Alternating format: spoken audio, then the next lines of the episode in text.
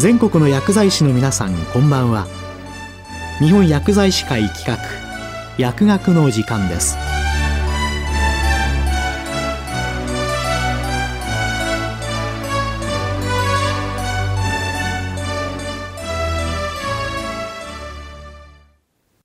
今日は厚生労働省アワー食品衛生行政の最近の動向。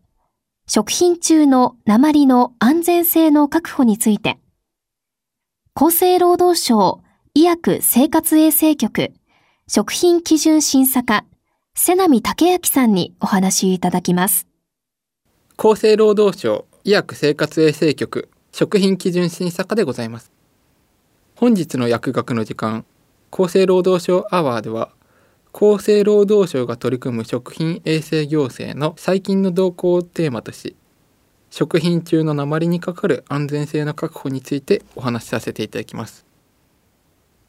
まずテーマに関するご説明の前に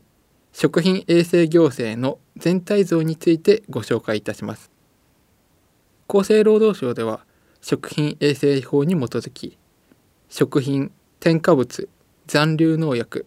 器具容器包装などについての規格基準の策定すなわちリスク管理を行っております。一方で人の健康に与える影響の科学的な評価これをリスク評価と呼びますがリスク評価は内閣府食品安全委員会で行っております。厚生労働省ではリスク評価を踏まえた適切なリスク管理を措置することにより食の安全に貢献しています。また消費者へ安全な食品を供給できるようリスク管理の措置は食品等事業者によって適切に守られる必要があるため輸入食品については国が監視指導を行い国内流通食品については都道府県や保健所設置し特別区等の地方自治体が監視指導を行います。これらの取り組みの中で厚生労働省は食品の安全性の確保に関して消費者食品等事業者行政関係者と相互にコミュニケーションをとりながら食品衛生に関する対策に取り組んでおります。次に食品中の鉛の健康影響についてお話しさせていただきます。鉛は環境中に広く分布する有害な重金属であり人は日常生活において食事大気土壌および室内人等の幅広い媒体から暴露を受けていると考えられております。内閣府食品安全委員会は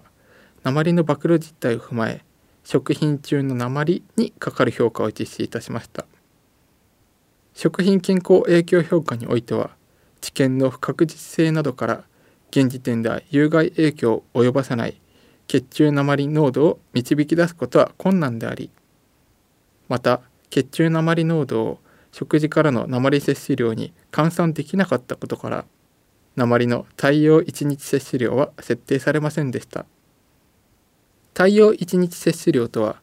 環境汚染物質等の非意図的に混入する物質について人が生涯にわたって毎日摂取し続けたとしても健康への悪影響がないと推定される1日あたりの摂取量のことを言います。しかし現在の我が国における平均的な血中濃度は疫学研究の結果から何らかの影響が示唆される血中鉛濃度と近いと考えられたため今後も鉛暴露低減のための取り組みなどが必要であるとされました。鉛全体の暴露低減に対する食品からの摂取低減の寄与は明確ではないものの食品の規格基準の設定が国際的にも採用されていることから今般の食品健康影響評価結果を踏まえ厚生労働省においては食品からの摂取低減方策の一つとして規格基準の設定の必要性などについて検討を行いました。次に国内及び諸外国などにおける鉛に対する規制状況についてお話しさせていただきます。コーデックス委員会は消費者の健康の保護食品の公正な貿易の確保などを目的として1963年に国連食糧農業機関 FAO および世界保健機関 WHO により設置された国際的な政府間機関であり国際食品規格の策定などを行っております。この規格をコーデックス規格といい各国の食品の基準はこの国際基準との調和を図るよう推奨されています。コーデックス委員会では食品中の鉛について低減に関する実施規範として農業地域における有塩ガソリンの使用を削減または廃止。悲惨鉛を含む農薬などの鉛を含む化合物や鉛で汚染されている可能性のある化合物。例えば不適切に調整された動殺菌剤や鉛を含むリン酸肥料などの農地への使用の忌避等を示しております。また食品の規格として穀類や野菜類缶詰食品などのさまざまな食品群についてコーデックス規格を策定しているところでございます。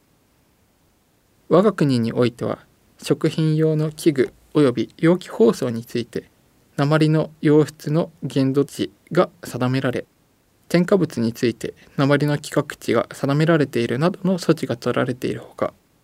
飲料水について鉛の成分規格が定められております。その他にも揮発油軽油灯油重油の石油製品について鉛が検出されない旨の品質規格が定められているとともに鉛を含む農薬であった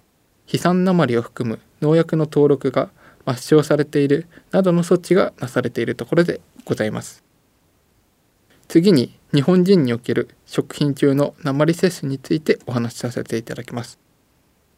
人が通常の食生活において食品を介して化学物質等の特定の物質がどの程度実際に摂取されるかを把握するための調査方法としてトータルダイエットスタディが挙げられますがその方法としてマーケットバスケット方式と印前方式の2種類あります。マーケットバスケット方式では広範囲の食品を小売店などで購入し必要に応じて摂取する状態に加工調理した後に分析し食品群ごとの化学物質などの特定の物質の平均含有濃度を算出します。これにより特定の集団まあ、例えば全ての日本人が挙げられますが、まあ、特定の集団におけるこの食品群の平均的な消費量を生じることにより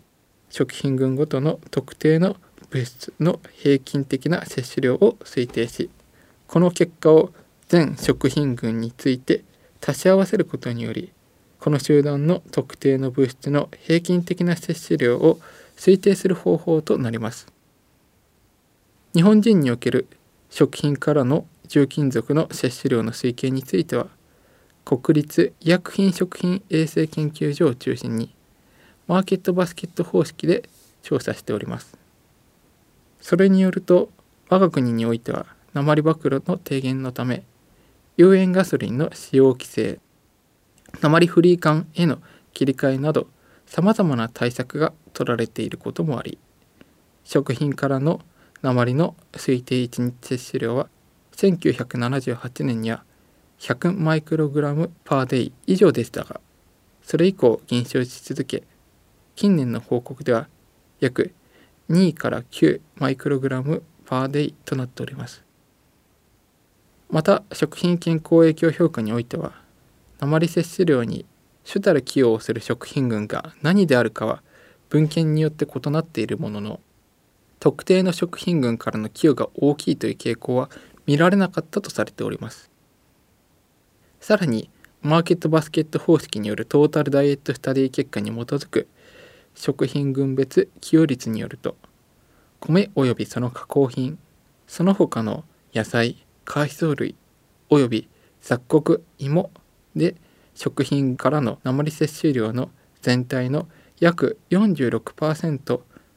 寄与となることが明らかになっております。次に今後の方針についてお話しさせていただきます。我が国でも食品の規格基準の設定についてはコーデックス規格が定められている食品について規格基準の設定を検討することとしコーデックス規格を採用することとされております。マーケットバスケット方式で調査した食品中の鉛の摂取量は先に述べましたように米及びその加工品その他の野菜海藻類及び雑穀芋において一定の寄与が認められているため低減対策としてこれらの食品群に対する規格基準の設定などの検討を行うことが考えられます。他方農林水産省をはじめとする関係府省が実施した食品中の鉛の含有実態調査の結果では多くの食品群において定量下限未満の飼料数の割合が高く最大値もコーデックス規格と比較して値が低い食品群が多数を占めていることが明らかとなっております。そのためコーデックス規格を一律に採用したとしても食品からの鉛の摂取量の低減効果は低いことが想定されます。そのため食品の規格基準の設定により鉛の効果的な摂取量低減を図ろうとするには汚染実態や低濃度における分析の可能性傾向暴露評価による規格基準の摂取量低減効果などを考慮する必要があります。今後厚生労働省においては食品中の鉛についてさらなる汚染実態の把握に努めるとともに流通品における検出状況を踏まえた検査方法の調査研究などを進める予定です。簡単ではありますが以上で厚生労働省が取り組む食品衛生行政の最近の動向として食品中の鉛にかかる安全性の確保についてご説明させていただきました。厚生労働省では引き続き関係府省や関係団体などと連携しながら食品などの規格基準の策定を通したリスク管理を進めてまいります。今後とも食品安全行政の推進のため皆様のご理解とご協力を賜りますようお願い申し上げます。今日は厚生労働省アワー食品衛生行政の最近の動向。食品中の鉛の安全性の確保について、厚生労働省医薬生活衛生局食品基準審査課瀬波武明さんにお話いただきました。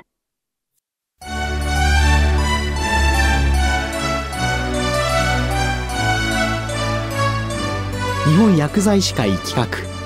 薬学の時間を終わります。